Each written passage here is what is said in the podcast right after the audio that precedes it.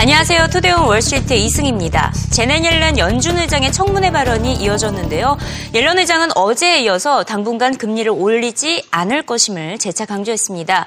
옐런 의장은 무엇보다 인플레이션이 중기적으로 2% 목표치를 향하는 것을 확인할 때 금리를 올릴 것이라고 강조를 했고요.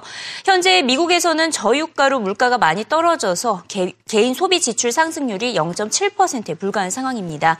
이에 따라 당장 금리를 인상하기에는 어려운 환경인 데요. 시장에서는 하반기 금리 인상을 전망하고 있습니다. 또 흥미로운 점은 어제 청문회보다 국회의원들의 압박이 거셌다는 점이었습니다. 특히 공화당의 공격 강도가 높았는데요. 공화당은 고용시장 회복이 온전치 못하다며 연준이 오히려 상황을 악화시키고 있다고 지적했습니다. 공화당 의원의 발언과 이에 대한 옐런 의장의 반응을 살펴보시죠. You're sticking your nose in places that you have no business to be. You have no business in the long term labor markets. And to the extent you claim to be wanting to help fix income inequality and wealth distribution in this nation, in the, in, the, in the view of many of us, you're actually making it worse. We do think that these factors are uh, transitory, and if we gain confidence that that's the case on the basis of incoming data and continue to see the labor market improve, um, we would consider still raising rates. 모건 스탠리는 연준이 시간을 갖고 천천히 금리를 인상해야 한다고 진단했습니다. 이미 경제 개선 기미가 나타나고 있긴 하지만 확신을 가질 때 금리를 올려야 안정적이라는 진단인데요. 모건 스탠리는 경제 개선과 미국 기업의 실적 호조에 따라 미국 증시 강세는 2020년까지 추세가 이어질 것으로 내다봤습니다. 올해 S&P 500 지수가 2275를 기록한 이후에 2020년 전까지는 3천선을 돌파할 것으로 내다봤는데요. 추세적 강세장을 주장한 모건 스탠리의 스트레티지스트의 의견 들어보시죠. Expectations for earnings have come down so sharply that we actually think they're too low. Uh, a lot of the negativity of low oil and a lot of the negativity uh, from the analysts' expectations is in the numbers, and nothing that probably comes later, uh, better consumer benefits, lower input costs, et cetera, is in the numbers. So we have a pretty good setup, we think, into the middle of the year. Carl, you know, you know, near 3,000 by cycle end. If you last four or five more years here in the cycle, that's only about eight, nine percent per annum return from these levels, right in, right, right in line with the long-term average. So, what we're focusing investors on is: Do you still think the cycle can last? Is the economy improving in the U.S.? We think so. Are uh, corporate earnings likely to continue to expand? We think so. You mentioned hubris and debt. What does that mean? It means our management team's getting too arrogant. Are they putting too much cost in place with capital spending, with hiring, with inventory? We don't really think so outside of a few select areas, and therefore we think odds are earnings can continue to expand for another few years. 에드워드 야데니 야데니 리서치 대표는 주가 상승을 강하게 전망했습니다. 앞서 모건 스탠리 의견과 일치했는데요. 뉴욕 증시가 올 연말까지 8에서 10%에 이르는 추가 상승을 나타낼 것이라고 주장했습니다. 야데니 대표는 뉴욕 증시의 valuation이 16배이며 17배까지 상승할 여지가 높다고 진단을 했고요. 실제로 이번 달에 뉴욕 증시 강세장 이어졌죠. 다우 지수는 1000포인트 넘게 올랐고 나스닥의 경우에는 7.2%나 올랐습니다. 유가 역시 이번 달 들어서 2.7% 상승한 상태입니다. 야데니 대표는 연준이 인플레이션 목표 수준인 2%까지는 긴축을 보류할 것이라며 금리 인상 여부는 한동안 시장에서 큰 변수가 되지 않을 것으로 내다봤습니다. Yeah, I'm still bullish. Um, I think we're sort of on the threshold of crossing into new territory here from rational exuberance to irrational exuberance. Um, We're now looking at multiples of 17 to 18 for most of the major market indexes.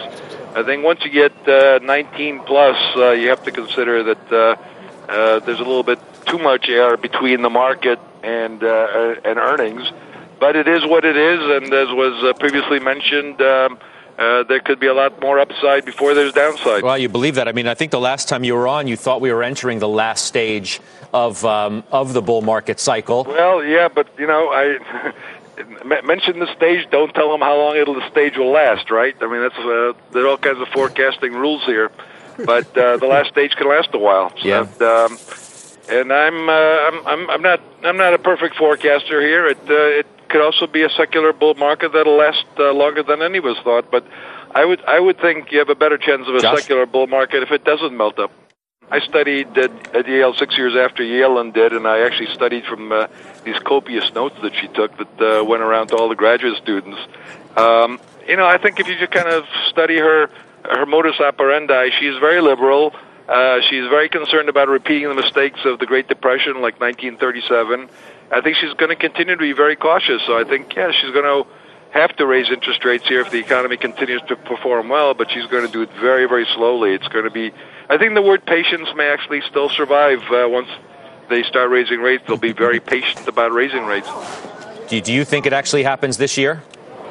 Well, I, I do think um, at this point they're pretty much locked into uh, raising rates by 25 basis points in June, and I think the markets figured out that that's no big deal, especially if, if they're going to be very slow about further rate hikes. 거물급 투자자 잭 보블 역시 현재 미국 주식시장은 적정 수준이라고 진단했습니다.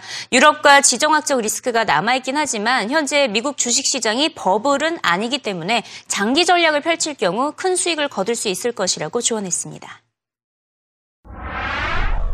The stock market is, is, is fairly fully valued. I don't see that it's particularly cheap. Uh, but if it's a little overvalued, uh, that's what we have to deal with as long-term investors. Sometimes it's a little overvalued sometimes undervalued. There's certainly nothing approaching a bubble out there. But when you look out far enough out down the road, uh, you, you see an awful lot of risk out there. Risk to the European financial system. We know all about that. Risk to the euro itself. Uh, we we look at you know this uh, terrorism going on in the Middle East and, and maybe spreading. I mean, the world is a risky place, and uh, and stocks are not cheap. Uh, you know, two percent dividend yield or a little less than that is not bad and interest rates uh, don't uh, bonds don't offer a very good haven uh, because the the Treasury, ten-year Treasury, kind of benchmark for intermediate term uh, interest rates is a little over two percent is all, about the same as the yield on stocks. So there's no easy way to get income today. Uh, but I would advise investors not to speculate and try and hype up that income by taking greater risk. 앞으로는 기업들의 실적이 증시의 최대 변수가 될 것으로 예상되는 가운데 어제 장 마감 후에 발표된 HP의 실적은 실망스러웠습니다. 지난 분기 HP의 매출이 지난 1년 동안 5% 감소했는데요. 심지어 실적 전망까지 낮춰 잡았습니다. 오늘 장에서 주가가 10% 가까이 하락했습니다. 무엇보다 PC 판매 부진과 달러화 강세가 HP의 실적의 발목을 잡았습니다. 지난 1년 동안 달러화가 유로화 대비 21% 급등했는데요. 해외 매출 특히 유럽 매출이 절반 이상을 차지하는 HP에게 적지 않은 부담이 된 것인데요. 실적 개선을 위해서 분사 계획까지 발표한 바가 있지만 이 역시 오히려 지출 비용 증대로 나타나 부담을 안겨줬습니다. 그래도 여전히 HP의 CEO는 어, 맥 위트먼 CEO는 HP 사업은 여전히 건재하다고 강조했습니다. I'm pretty pleased with the turnaround overall. I mean, when you think of from whence this company came three and a half years ago, I think we've made remarkable progress. And flat in constant currency, while it is not what we aspire to, you remember two and a half, three years ago, we were declining 7% a quarter, 6% a quarter. I think the worst quarter was 9% decline year over year. So we're feeling pretty, pretty good about this.